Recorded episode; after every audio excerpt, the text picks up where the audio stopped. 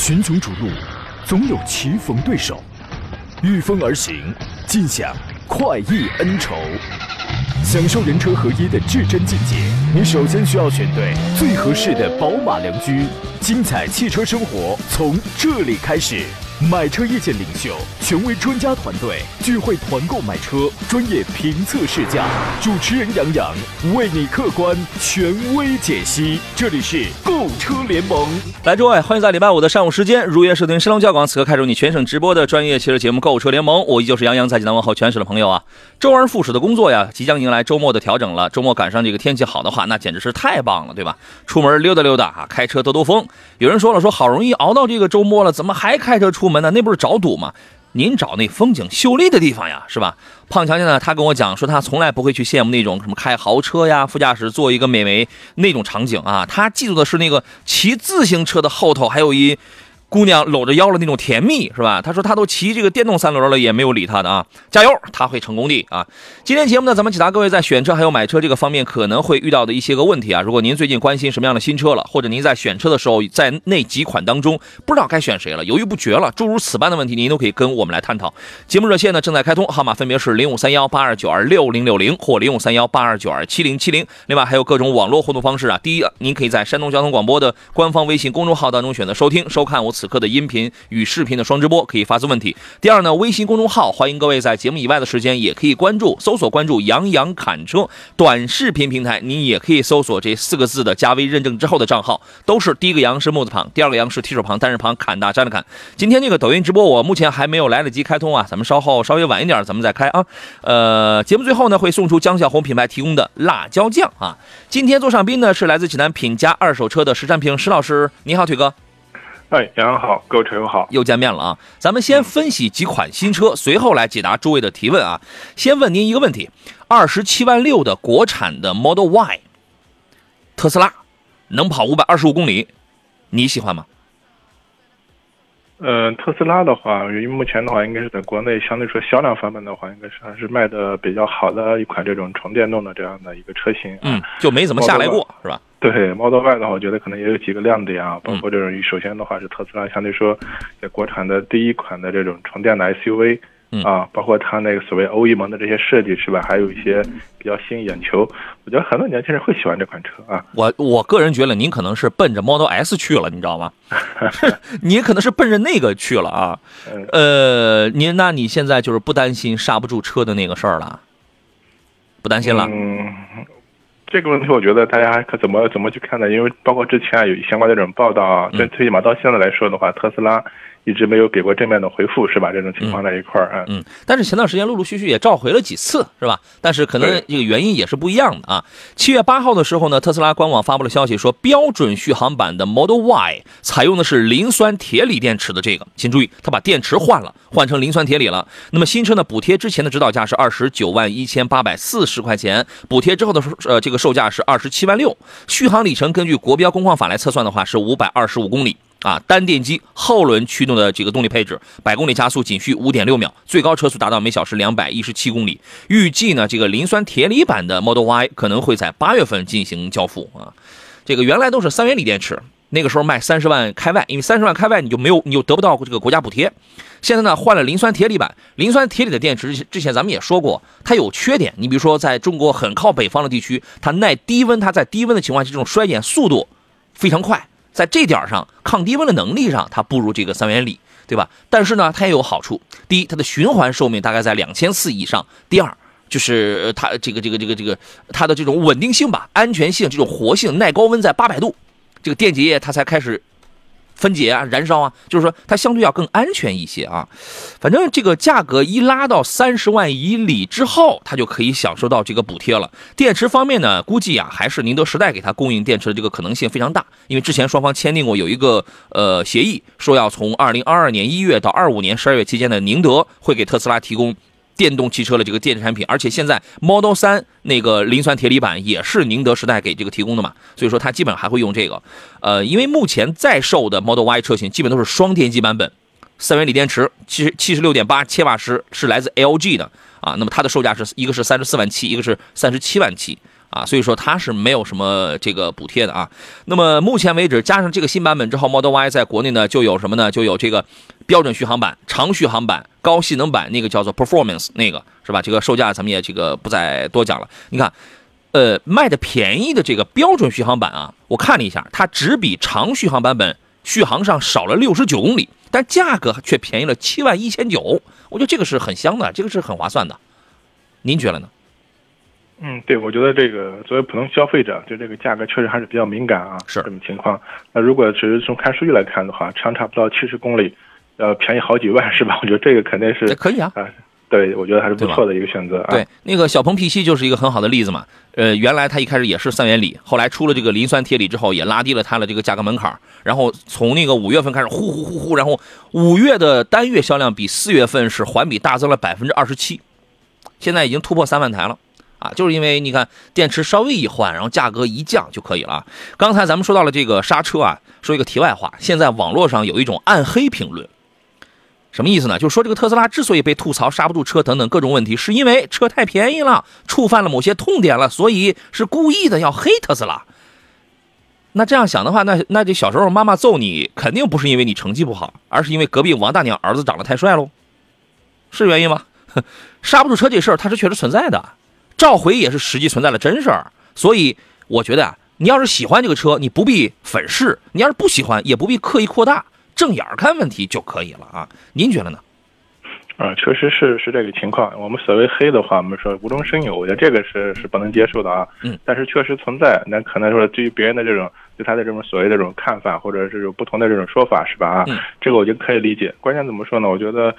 就是我个人觉得啊，我觉得特斯拉的话还是应该是有一个比较官方的或正面的这样的一个应对或者回应，是吧？我觉得可能不管是这些潜在的消费者，还有现在的这些用特斯拉的车主的话，应该给他们我觉得用一个定心丸来来来说一下这个情况，是吧？否则大家首先是肯定要正眼看问题，对吧？对，首先要正眼看问题，你喜欢不必粉饰，不喜欢不必刻意扩大。这个就得了，那个事儿确实是存在的。对，所以给给我的感觉，现在特斯拉的话怎么说呢？就是非常任性啊。嗯。因为这个根本就不是问题啊，我也我也不屑去解释，是吧？啊，你买就很，你买就是你愿买就买，不买就拉倒这种情况啊。那不搞得后来还有一段评论，然后说这个想买特斯拉的必须得拥有一个特定的驾驶执照嘛，对吧？啊，好吧。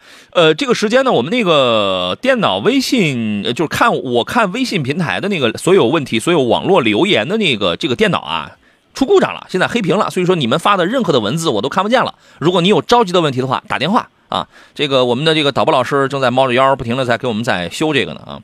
我们说一下这个别克的昂克旗吧，呃，因为它刚刚出了一个新款，是二十七万九千九起啊。配置方面最大的一个变化就是，它最大的变化就是，第一是配置方面全方位进行一个一个一个升级，还有第二点就是所有二点零 T 的车都配上了四十八伏。你看现在大家大家都在配四十八伏，四十八伏真的是一个。既讨巧，技术上、稳定性上又没有任何难度的这么一个东西，它还很讨巧呢，对吧？理论上我可以给你宣，我可以给你宣传，我对不懂的消费者，我可以宣传，我理论上我能节省百分之十五的油耗。理论上讲，它确实是这样的，但是实际效果可能达不太到，主要是解决一个提速加速的这种平顺性的这种问题吧。呃，所以说呢，跟二零二零款的昂克旗比起来的话，第一点变化就是全系车型都会配一个四十八伏的轻混系统，而且新增了好像是自动驻车吧。呃，另外一个呢，就是那个六五二的前驱战战旗版，它升级了四门一键升降，新增了内后视镜电子防眩目，还有外后视镜的这个电动折叠，包括倒车影像，还有那个二十九万九的那个六五二的前驱豪华，还有前驱四驱尊贵。还有四驱旗舰，四驱旗舰是增加了 HUD 的这个抬头显示，基本上配置上都是有增加的，增加了啊！现在是二十七点九九万起，后头可能还会再降一降啊，这个就不用说了。呃，排量方面呢，二点零 T 的那个 True Power 的那个可变缸技术的发动机，然后配九 AT，昂克旗的这个九 AT 也是有问题的啊，这个也是有问题的，这个这个顿挫啊，我觉得跟这个七档的双离合啊，这真是难兄难弟啊，反正也是有问题的吧。呃，但目前来讲，昂克旗在在它在今年一到五月份的累计销量已经达到了一万两千六百五十八台了，同比是实现了百分接近百分之七十八的这个增长了。这个车我觉得讲性价比啊，其实还是蛮香的啊。这一次就是基本上从指导价来看的话，属于是一个加量不加价这么一个情况啊。您对于这个车有什么样的评价呢，邵老师？嗯，我觉得还是说说这个四十八伏轻混这个问题吧。这一块啊，其实我们说像昂克旗这种中大型的 SUV 的话。啊，二点零 T 的这个动力，我觉得啊，就是每个人的驾乘感受不一样。嗯。但是涡轮增压这种发动机的话，先天的话就是它是涡轮接入，它有一个迟滞性。嗯。啊，所谓迟滞性的话，可能我们说刚刚起步的时候，我们说你发动机达到一定转速以后，啊，这个涡轮增压才能介入，然后这个车才能有个好的一个动力。对。那我们驾乘感受的话，感觉这个突然之间我们往前窜一下这种情况，很多人开涡轮增压车有这种这种呃感受啊。嗯。但有这个四十八伏轻混以后，只要这个车辆启动的时候啊，那相对说这个四十八伏的这个这个电机的话，它就会起作用。所以最起码你在这个起步提速阶段的时候，它有比较好的一个动力表现。嗯，这样的话，我们说这个发动机转速尽快达到一个涡轮增压介入的时候啊，然后所以整个对这个动力的提升确实还是有很大的一个帮助。嗯，特别是在这种中大型的 SUV 里面，我觉得这个应该还是弥补了这个我们说昂科旗之前我们说动力方面的一个缺陷吧。嗯，对，昂科旗这个车呢，您就要多开多适应一下。因为它那个刹车啊，这个滑行距离确实比较的长，这个刹车确实非常的软，对吧？然后呢，据我朋友的艾维亚版本，他那个车这个反应啊，说刚开始升级完三点零版本的这个车机系统之后呢，觉得哎挺好，是吧？但是后来这个现在就发现又又开始不行了，这个人机是什么语音交互又开始变得非常的糟糕了啊。然后这个变速箱在低档位的时候也有顿也有顿挫啊，但是呢，悬架比较舒服，因为这个车它就不是那种呃运动操控的这种性格取向的。你就是开起来巡航上来下舒服舒服就可以了啊，呃，最后再说一个新车，呃，然后广告回来之后咱们来看问题啊。一个是导播刚刚把这个电脑刚刚修好了，太好了啊，谢谢辛苦了。一个是吉利缤瑞，吉利吉利缤瑞呢，为了拉低这个入门的这个价格，新增了一个车型，是一个 1.4T 配一个六档手动变速波的这么一个缤瑞，就是那个很漂亮那个运动型轿车，溜背的运动型轿车，售价是七九八，七九八这个数怎么这么？不要九九八，只要七九八，是吧？这个反正印象很深刻啊。这个车呢还是蛮帅的，配置方面也比较高啊。什么就是该这该有的什么四 G 网络啊、高智慧啊、什么智能语音交互这些也也都有。呃，各位可以自己去试一试吧。一点四 T 的涡轮增压，配了一个六档手动的一个变速箱，其实只是为了拉低入门的价格。目前您对这个车是一个什么样的评价呢？嗯，其实你现在发现的话，就很多车这个虽然有这个手挡车型啊，就我们拉低入门级价格，嗯，但是在整个销售里面，现在这种手挡车型其实销量萎缩的还是确实比较比较大，就买的人太少了，对对吧？所以我觉得这个这个车型的话，可能就是为了拉低售价吧，或者在一些那个相对说特殊的市场上可能有这种需求吧啊，但是我觉得整体现在手挡车，呃，在销量占比里面确实还是很低，嗯。确实会比较的低一些啊，所以说呢，您如果实在信不过 CVT 的变速箱，你确实是有这样的朋友，是吧？说哎，这个 CVT 的不行啊，我还就是或者说我就其实我是这个这个最喜欢开一个手动挡的，我觉得还是有一点这个驾驶的欲望、驾驶的感觉的。那这样的朋友，那你是可以考虑这个手动挡的车型。但是说实话，开着真累啊！你碰到欢迎到济南城市里来来体验一下手动挡的这个疲惫啊。呃，我们进入今天节目的第一段广告。我利用这个时间呢，要登录上我们的这个，就是看大家留言了这些个什么微信平台什么的啊。回来之后呢，咱们继续来解答各位这个选车买车的问题。我是杨洋，这里是购车联盟，咱们待会儿接着聊。好了，我们继续回到节目当中来。我们有朋友留言说，昂克旗开着不错，人机交互确实是不咋地，不过我也不怎么用啊。你要是不怎么用的话，我觉得这个它就无所谓了啊。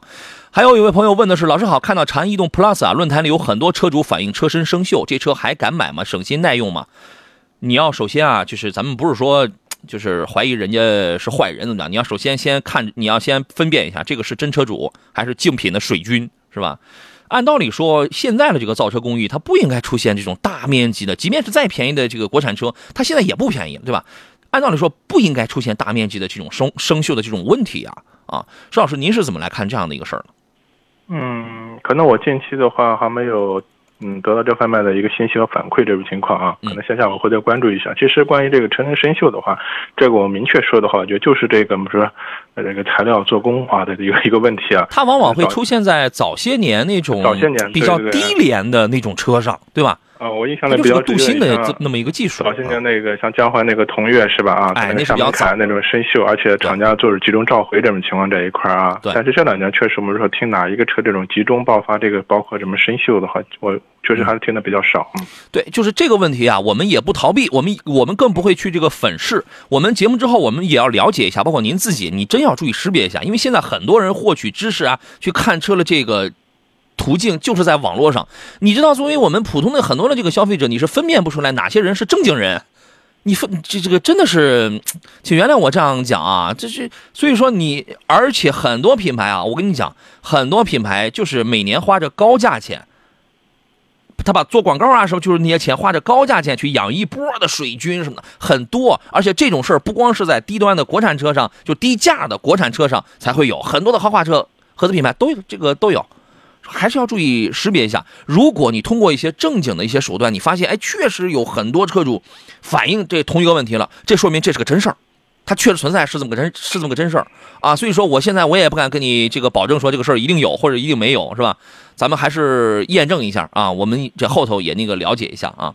呃，来，我这个抖音直播间刚刚打开了啊，就刚这是刚刚打开的。各位，您如果在玩手机的话，那么你现在也可以搜索这个抖音账号，也叫杨洋侃车，进入到我的抖音直播间。欢迎没有关注的陌生朋友，咱们可以成为朋友啊。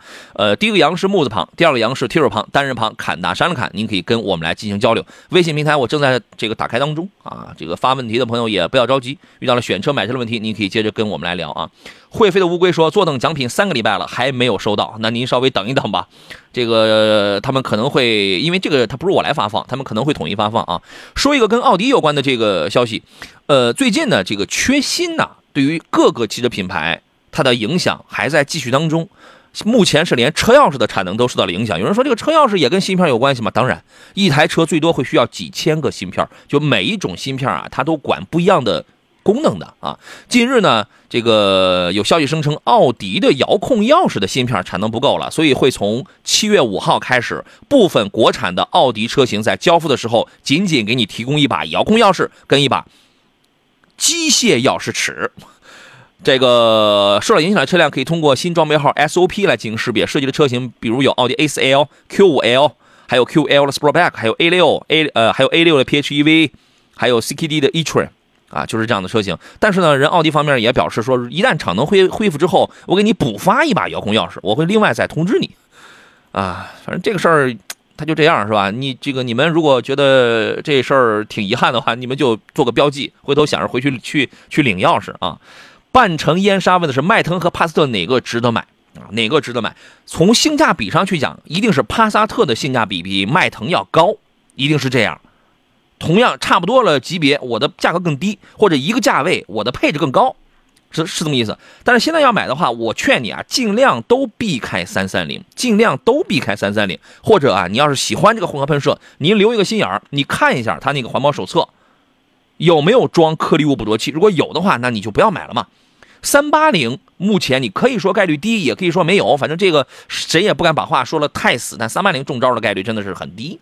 但三三零这个中招概率比较高，我是这样认为的啊。我们听一下这个石老师，您的意见是什么？嗯，确实是这样。就近期买这个大众的话，还是这个颗粒物捕捉器啊，这个情况确实还对一些呃车车友构成一些困扰。这个情况这一块啊，然后的话，具体的话，我觉得除了这个问题的话，包括三三零也好，三八零也好，这个主要是动力的一个差别。嗯，呃，喷射方式啊，动力啊，对对对。如果就确实在意这个颗粒物捕捉器的话，那我觉得可能去。要不就等一等，是吧？可以考虑其他的事情。嗯，对，因为大众家里的这个颗粒物捕捉器，它会给你带来很多使用方面的一些个，一是成本的增加，二是时间的浪费，三是这个这个动力也不行，车还呼哧呼哧喘，没事你得去清洗去，没事还得去跑高速去，还得加九十八号的油去，还得用灰分的机油去，啊，那这个东西，您这是您这是买了个车回来吗？对吧？咱们先来接通热线上等候的李先生他的这个买车提问，然后随后连线一下今天的乐商城好物推荐官啊。你好，李先生。你好，你好，欢迎您，请讲。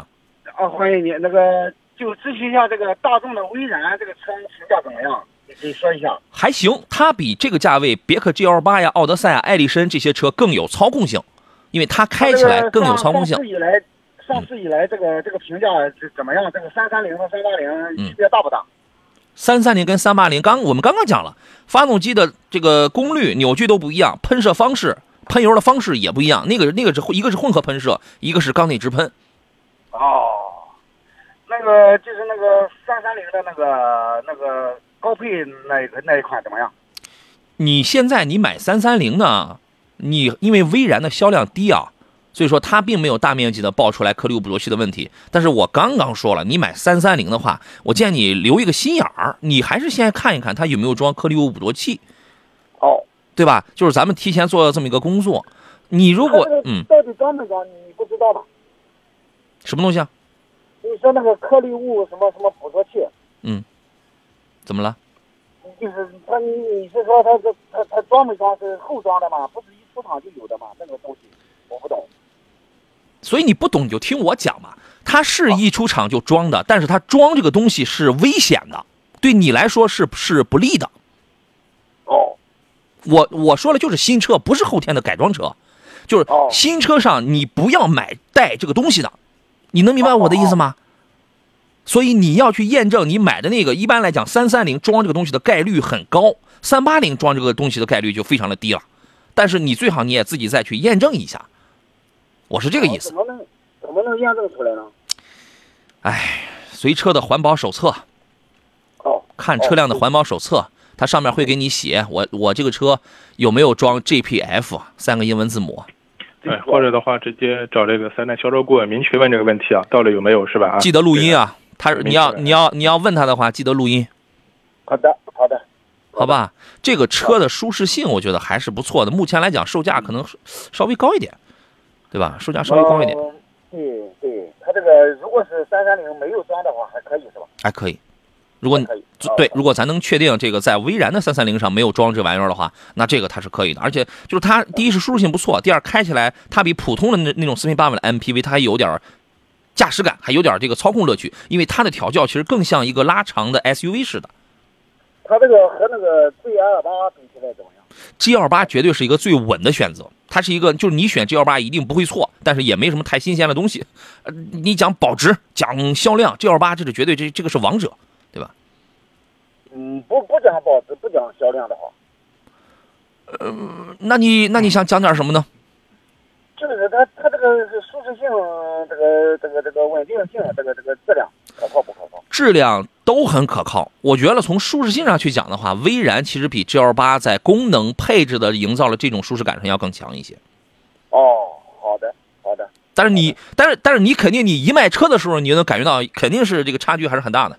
你一卖车的时候，我我不不不不考虑卖车好，那剩下问题交给您自己选了，好吧？啊，这个就是再说一下，就是这个呃市场价一一般现在是多少？呃，那个三三零的高配的那个。三十裸车应该在三十三十一的左这个左右吧？您自个儿您看看那个四 S 四 S 店的正常优惠，低配应该在二十七八，哦，嗯好的，好吧？好好，谢谢。好嘞再见好嘞拜拜啊好的。哎呀，这个平时啊，多多听听节目啊，这有些东西我们都说过很多次了，你让我们再跟从幼儿园似的再开始科普，这不这不要了命了吗？群雄逐鹿，总有棋逢对手，御风而行，尽享快意恩仇。享受人车合一的至臻境界，你首先需要选对最合适的宝马良驹。精彩汽车生活从这里开始。买车意见领袖，权威专家团队聚会团购买车，专业评测试驾，主持人杨洋为你客观权威解析。这里是购车联盟。来，诸位，十点三十二分，我们继续回到呃星期五，山东交广为为您直播的购车联盟的节目当中，我是杨洋，节目正在直播当中，剩下半个小时，咱们继续来讨论各位选车买车的问题啊。参与方式咱们就不再赘言了啊。这个座上宾呢是济南品价二手车的石占平石老师，你好，腿哥。好，请导播再来连线一下这个石老师啊。我们来看一下大家的这个问题。刚才我们说到了那个昂克旗是吧？我们有一位呃陈振华，这这这个是我们老听众了，他是昂克旗的车主对吧？他说昂克旗呢就是从静止到急加速会觉得轮胎打滑，轮胎打滑那证明呢你可踩的可够深的，只是感觉不知道对不对，刹车偏软啊，确实是这样，适应就好了啊。开了三个月不到五千公里，就是这么个感觉，人机交互啊没太用，也就用了个导航，别的不知道咋用，对。没事儿啊，你要是不需要这个东西的话，这个那就还好。整体来说，这个车啊还是非常倾向于舒适性的这么一个车子啊。来，我们请出石老师，你好，腿哥。哎，杨好，各位车友好。咱们继续来看大家的这个问题啊，呃，郭茂强给我发了一条老长的微信，你是要想让我帮忙打个招呼、砍个价吗？说杨老师你好，我表弟呢要在菏泽某奥迪 4S 店全款买一台 A6L 的四五的 Quattro，价格已经谈到了什么多少多少多少，什么还有九千的保险、两千的保养现金卡，还有其他的保养美容卡什么的，一个月左右提车，请羊是吧？你后边这个内容，因为你一条发的太长，后边我就看不到了。你是需要我帮你谈谈再谈谈价格吗？没问题啊。呃，你给我你你在我微信群里吗？你给我发来你的这个，你私信发来你的，你这样你在杨洋侃车的微信公众号上呃，先加到我的群里边，然后你给我发一个私信吧。哪家店销售顾问叫什么？你弟弟叫什么？好吧，然后剩下我跟他们打招呼，你等着他们给你这个给你回电话就好了啊。呃，一念天堂的有一个问题，他说杨老师你好，能介绍一下新能源车磷酸铁锂电池跟刀片电池的区别吗？比亚迪的刀片电池也是磷酸铁锂，只不过它叫超级磷酸铁锂，它加了一套比较好的这个热管理系统啊。说哪种电池的安全性能会更好一些？你如果看重安全的话，这个咱们刚才咱们前面说过，目前的技术上来讲，磷酸铁锂比三元锂是大概率上要更安全啊。这个问题我咱们请施老师来给大家来聊一下，施老师。啊，对，其实今天节目开始的时候，我们关于这个磷酸铁锂和三元锂的杨直已经说了啊。刚好刚好说到。你要说安全可靠性的话，那还是整体的磷酸铁锂会更占优势啊。嗯。你包括我们现在国内的一些物流车，还有一些工程车啊，用这种纯电的，都是用的磷酸铁锂电池。这个是国家的这个。呃，我们说强制的这个安全质量标准必须要用这种这种工程车啊，必须要用这磷酸铁锂电池，它主要就考虑这个安全、可靠、稳定这一块。你，哎，你对对，石老师说了这个话特别的对。大家，你有没有你有没有注意？国家好像之前有一个那个不叫标准，还是还是一个什么规定来？就是客车。对，就现在我们城市的这种客车、大巴车、城市大巴车客不让用三元锂电池，磷酸铁锂都是磷酸铁锂。嗯。原因是什么呢？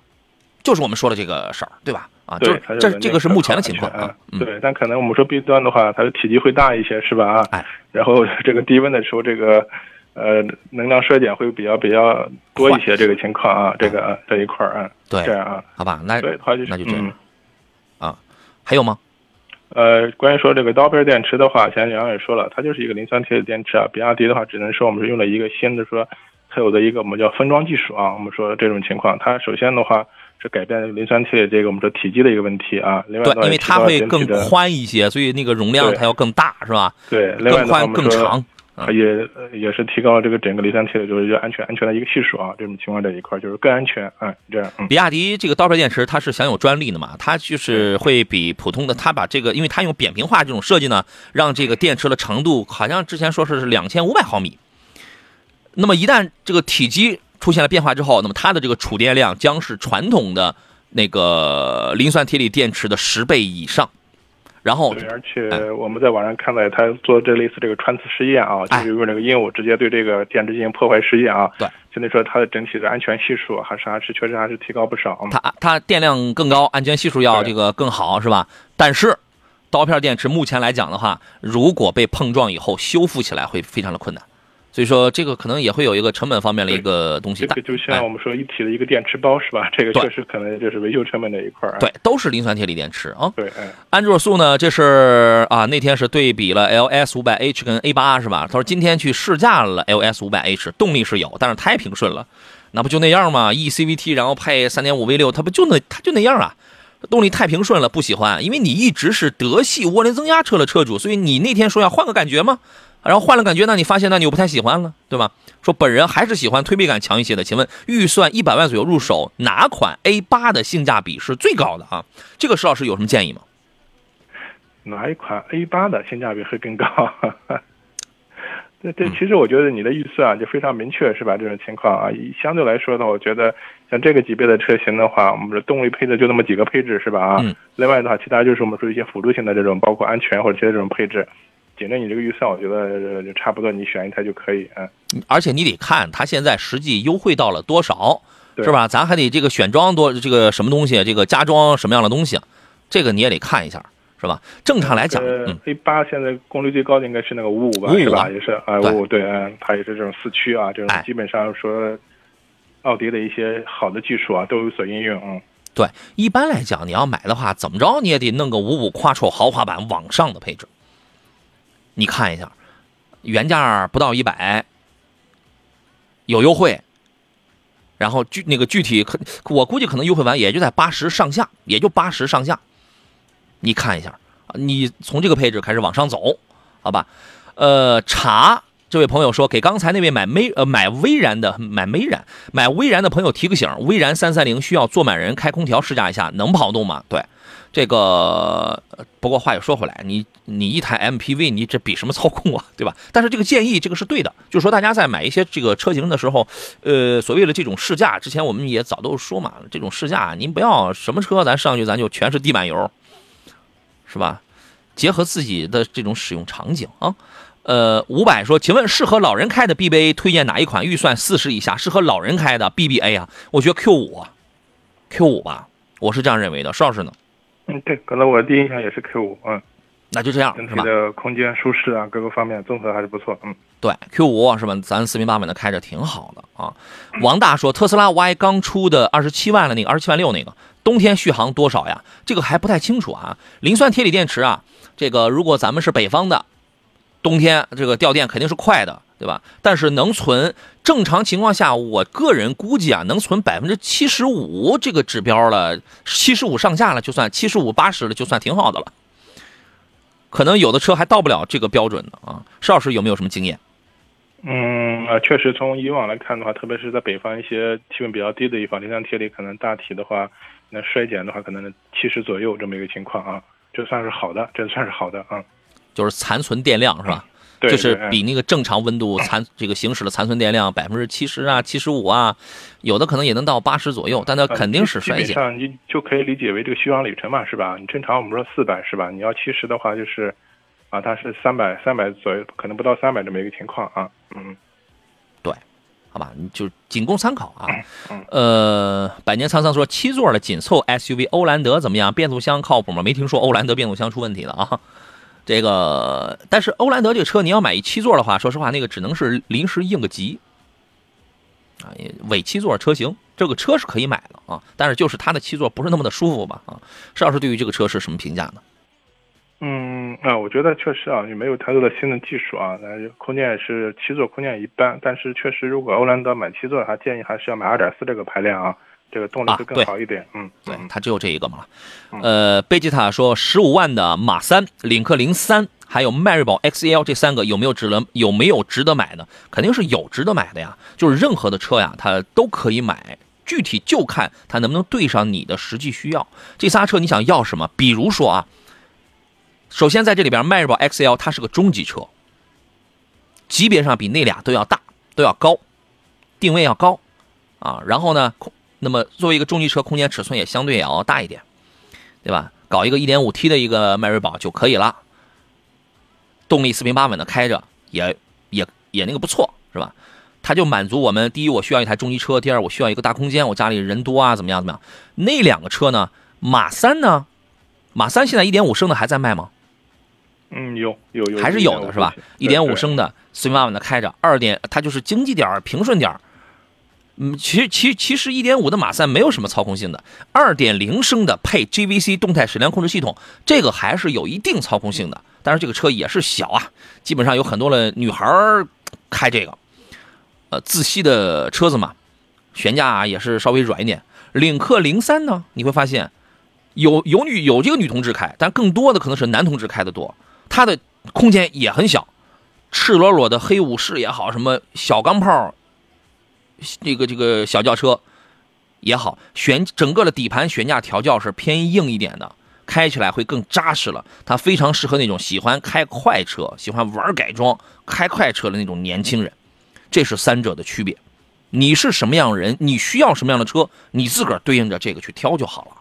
幸福一家人问的是奥迪 A 三怎么样？A 三这个这个车有颜值，有颜有颜值，但没动力 啊。邵老师，您对于这个车怎么评价呢？嗯，对，我觉得可能目前还是这个品牌这一块的优势啊，可能更明显一点。其实它整体现在主打的还是这个 1.4T 的这个叫配的这个七七速的一个双离合是吧？啊，这样的一个一个动力，其实在大部分的很多车上有所有所应用啊。呃，车我觉得作为一个市区代步应该是没有问题，但是可能这个新款的奥迪 A3 上来以后，到目前的话可能也没有太多优惠是吧？啊，这个情况这个车。有一点点，有一点点，但是优惠不大，它不会像上一代那样十四万起是吧？这个目前上的这个这个 A 三这个优惠动辄啊五五六万这种优惠是吧？我觉得这个可能新款的这个暂时不会有那么大的一个优惠力度啊。好吧，呃，那基本就是这样。你要是喜欢它的颜值啊，喜欢那种什么虚拟座舱的，就是那种风格啊，就那种感觉啊，对动力没有要求，我上下班我带个步的话，这个是可以的啊。还有朋友问的是英朗跟科鲁泽该怎么来选啊？我觉得从这个目前的这个市场的声量，你比如说保有量啊什么，就是这些东西上去讲，其实两个底子是一，是它它都是一样的。我建议你选英朗就可以了。科鲁泽这个车我觉得现它本身现在已经非常惨淡了，你都指不定它什么时候它就淡出市场了。你要原来买了，咱就开着就是了。但现在如果你还没买的话，我个人觉得你还是买个英朗就可以了。我是这样认为的，也不一定对啊。你听听石老师的意见。嗯，其实我个人也是更倾向一下这个英朗啊，因为特别是这个英朗现在这个恢复了这个一点五的四缸机器以后，哎这期这个就买这个销量对态势还是不错啊，所以我觉得可能从日后的维修养护，包括动力综合表现，我觉得买个一点五的四缸自吸就可以啊，英朗，嗯，对，可以，完全够用，嗯。好吧，那您考虑一下啊。那个安卓叔说，我的首选是五五豪华啊，对，这个就是刚才我说的那个是吧？说但是四 S 店说尊贵办完一百二十万左右，不知道可不可信？我是全款买。尊贵，你买的是新款还是老款？新款是刚只给了一个预售价哦，二零二一款的那个预售价是一百二，它只是一个预售价。那除非你买的是老款，老款原来指导价是幺幺九的那个。你要看一下，你要看一下它，你看，因为那个我不知道它现在实际优惠能谈到多少，因为奥迪的价格，你看这种车的价格啊，它就是水很大，你知道吗？你算一下啊，我们进广告。好了，回到我们今天最后一段的这个节目当中，插播一个活动。平时开车在路上呢，我们都希望有一个文明礼让的交呃交通环境啊，这也是城市文明的一部分。由我频道发起的首届为文明点赞活动已经开始了，我们邀您一同为呃。这个交通道路上的文明行为，还有文明出行的守护者点赞，让文明的信念常驻心间。参与方式呢，您可以在自身安全的情况下拍下您身边文明出行行为的图片或视频，发送关键字“文明”到山东交通广播的微信公众号，就有机会可以获得由七路银行提供的十元红包。所拍视频呢，更有机会可以在我们的官方抖音号上进行推送。点赞量超过十万的，可以获得价值五十元的现金红包一个；点赞量超过超过五十万的，就可以获得一百元的现金红包，包括什么礼让斑马线啊，帮扶弱势人群呐、还有文明执法呀，不闯红灯。不抢行，不车窗抛物啊，不来回穿插，不长时间鸣笛等等啊，好吧，您都可以尝试拍一下。感谢本次活动赞助方齐鲁银行的鼎力支持。最后一段节目呢，我们依然要看大家的这些个问题啊。好，八四零零这位朋友问的是二十万左右的大空间的 SUV 适合女士开的有什么推荐？昨天还是前天，我们有朋友问了一个类似的问题吧。二十万左右的，要求大点空间的，那基本上绝大多数合资品牌那都是中型 SUV 嘛，适合女士开的有什么推荐？邵老师，你给推荐几个吧。呃，适合女士开的啊，就是我觉得，我觉得动不动力的这倒无所谓了，我觉得首先得是颜值，是吧？呃，这个级别我觉得漂亮的大空间的话，我觉得像这个 URV 啊，什么冠道这些车，空间是没问题啊，我觉得颜值还说说得过去吧。这车很实用。是吧？但颜值，咱不知道啊。中规中矩啊，中规中矩。咱不知道女女士喜不喜欢这个啊？对，嗯，来点漂亮的行吗？但以这个为参考的话，我觉得这个空间呃是不是够，或者是不是太还大一些？这个这个算大的了，是吧？嗯嗯嗯嗯。然后你觉得女士开个 CRV 怎么样？开个二点零的荣放怎么样？开个新款奇骏怎么样？然后或者开个马自达 CS 杠五怎么样？啊，这个当然没问题。我也不知道这些车算不算漂亮。它是紧凑型的 SUV 是吧？它可能空间可能比那比前面说的那个冠道可能小小不少啊。小对对，哎。但颜值应该还可以吧？是吧？挺符合女士的那种口味的吧？反正您看一看，反正在这个价位上，主流的就是这个。如果您是一个咱是一个特别年轻的一个小姑娘的话，其实我觉得领克的车真挺漂亮的，领克零五啊，对吧？真挺漂亮的。嗯，就这样啊。呃，我们抖音直播间，呃，伟西 C 问是杨老师，哈弗 H 九能否选择七座？可以，H 九的七座还稍微宽敞点呢，因为它的尺寸它够大，这个这个是可以的，没问题，因为它有五座七座之分，你可以选择啊。还有一位朋友幺五八七问的是天籁家用值得买吗？可以。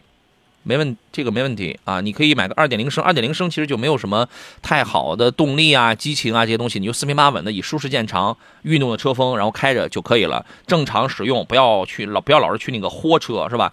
然后呢，如果你追求点呃这个驾驶感受的话，你就选一个二点零 T 的一个三百八十牛米的一个 VC Turbo 的那个发动机，对吧？呃，它的 CVT 的变速箱的扭矩早就能承受的这个扭矩最大范围就超过四百牛米了，这个没问题，在这里边正常保养、正常开啊，别天天地板油去这个豁车。会飞的乌龟说：“帅阳晚上还直播吗？”我现在晚上比较喜欢自己一个人看看书，现在晚上不太喜欢这个搞个直播什么的啊。这个但是你可以关注啊，你这个指不定我什么时候我就开，好吧？清风问斯柯达柯米克不带 GT，你想问 GPF 是吧？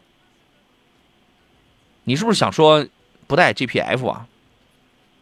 科米克这个车还是不错的，这个还是可以的，反正属于是是一个很紧凑的、很小型的一个小 SUV 嘛，用的也都是大众家里这个家族化的那种动力单元，包括底盘也没有什么区别。你要是喜欢的话，我觉得这个车还是可以。我个人觉得啊，这个车除了空间小一点，各方面的品质啊、做工啊，其实比捷达要好。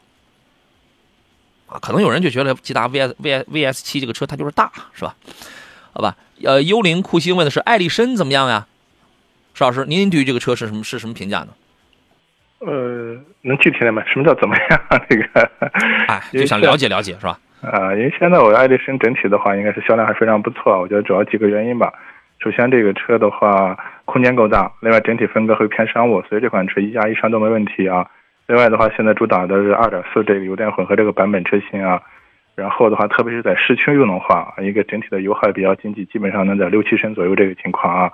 所以我觉得整体相对说这款车目前市场表现还不错，嗯，就是这个价格可能要高一点，是吧？对，价格啊，对这个，哎，侧侧重于商业商务使用的这个成分要多一点。这个车你要是喜欢的话，可以买，它就特别适合那种我既对驾驶的这个品质要求，还要在城市短途用车的情况下，我还要静谧点了，还要舒服一点的，使用成本还要低一点。因为我的里程大了之后，它的这个省出来的这个成本它就会大，它就会很非常的明显。你要里程不多的话，你这个。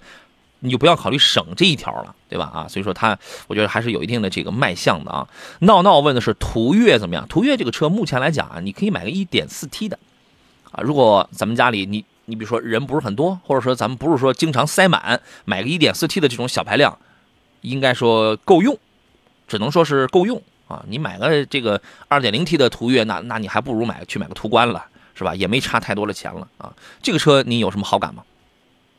嗯，对，确实应该途岳严格说的话，就是比较偏紧凑一点啊。这个这个情况，它的定位它可能比途观要低，所以的话主要是看价格吧。我建议也是买一点四 T 的啊，确实2.0这个价格就是这个区间可买的车型太多，性价比就不凸显了啊。好吧，我们怎么还有朋友还喊了一嘴说意大利必胜？你看球呢是吧？是吧？哎呀，真这个真好，我特别羡慕你们。我也不太看足球，是吧？我这个爱好也是就就是那么的狭窄啊。还有朋友问到了这个哪吒 U Pro 这个车怎么样？我之前我就讲过，我说我说哪吒 U Pro 啊，它是在十万这个级别上一个性价比比较高的这么一款纯电动车。你你包括十万十万出头，我的续航里程我能到六百一。它会比你比如说广汽埃安啊什么，还有其他的一些大牌什么，价格要便宜点所以这个就体现出它作为一个造车新势力来讲的话，它的性价比高，它是高在了这儿。包括还有什么透明 A 柱，光这个东西你够给你跟你朋友这个炫耀好几年的了，是吧？呃，哎，你接就接下来未来的一段一呃这个一段时间啊，你要买哪吒汽车的话，你可以到中石油加油站，没准就能买得到了，没准儿。这是为什么？因为前几天呢，这个哪吒汽车跟这个中石油山东分公司，还有一个还有一个叫西智汇的集团，他们签签约了一个战略合作。反正以后呢，主要是这个这个西智汇，它就是做这个新能源的这个这个经销商啊，他做这块业务。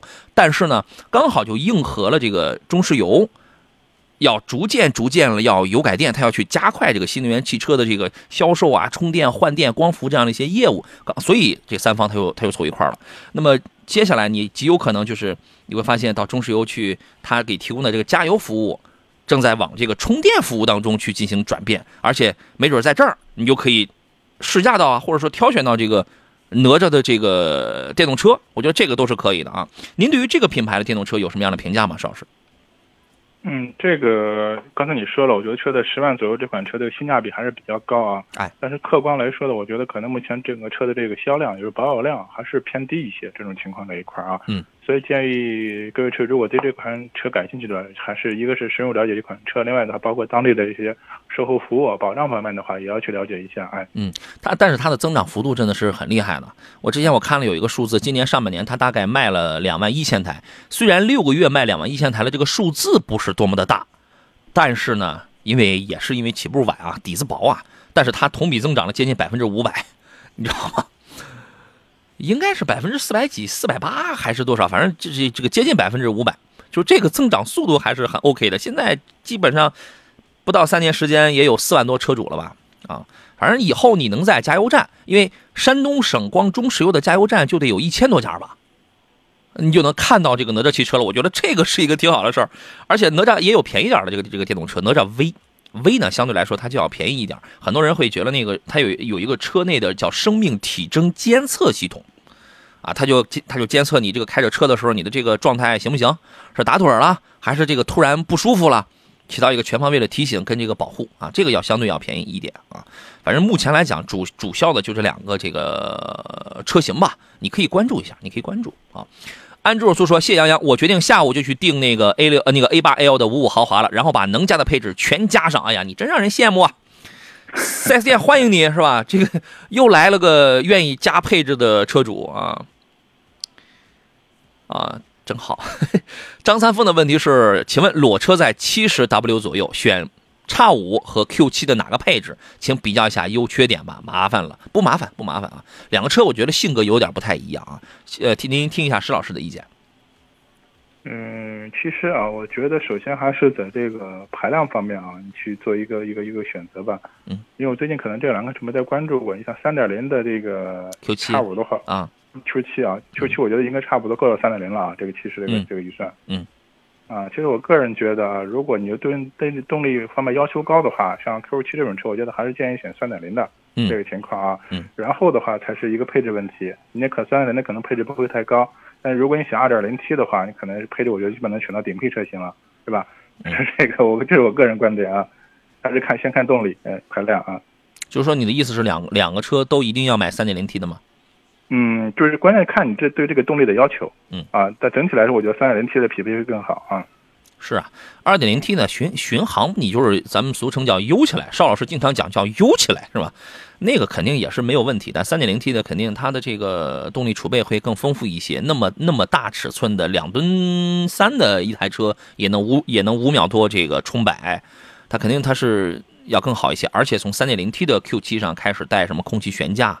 就是这些东西，虽然维修使用的呃使用维修的成本要高一点，但是它也是舒服，它也反正也是舒服啊。你如果想买个二点零 T 的话，那就还是那个话，我觉得运动版、豪华版，反正豪华版在配置上会稍微好一点吧。这个取决于您自个儿。宝马 X 五呢，您推荐哪一个配置？嗯，宝马 X 五的话，可能其实我觉得应该是够不了三点零 T 的，是吧？它它它是多少？哦，对，它是有预算的，它有预算的。预算的就七十万。它是裸车七十万左右，对对对啊，对，它是有预算的啊，咱们把这事儿给忘了。可能这个我觉得你只能选二点零，只能选二点零 T 的了。二点零 T 呢，Q 七你就买个豪华版就好了，对吧？叉五也是，你这个也是只能选一个二点零 T 的，好吧？您这个自个儿琢磨琢磨啊。其实二点零 T 的跟三点零 T 的啊，就是没差几万块。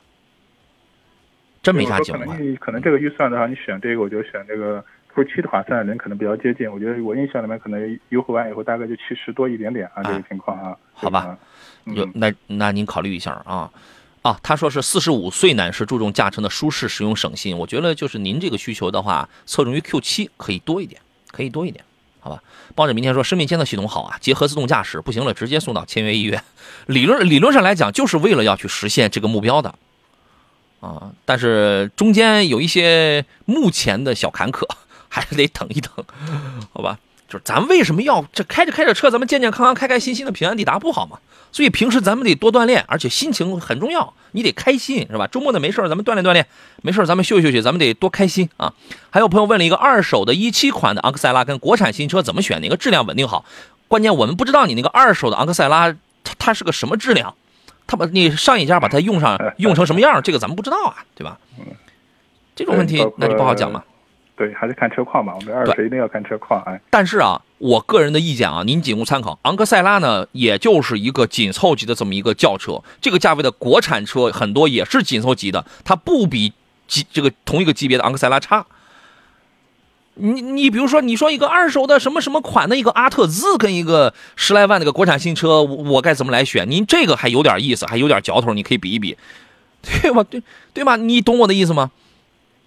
你还不如去买个国产的这个新车呢。你万一你再不懂，你也不知道那个二手车到底是个底子里它是个什么样，是吧？那么要了命了嘛。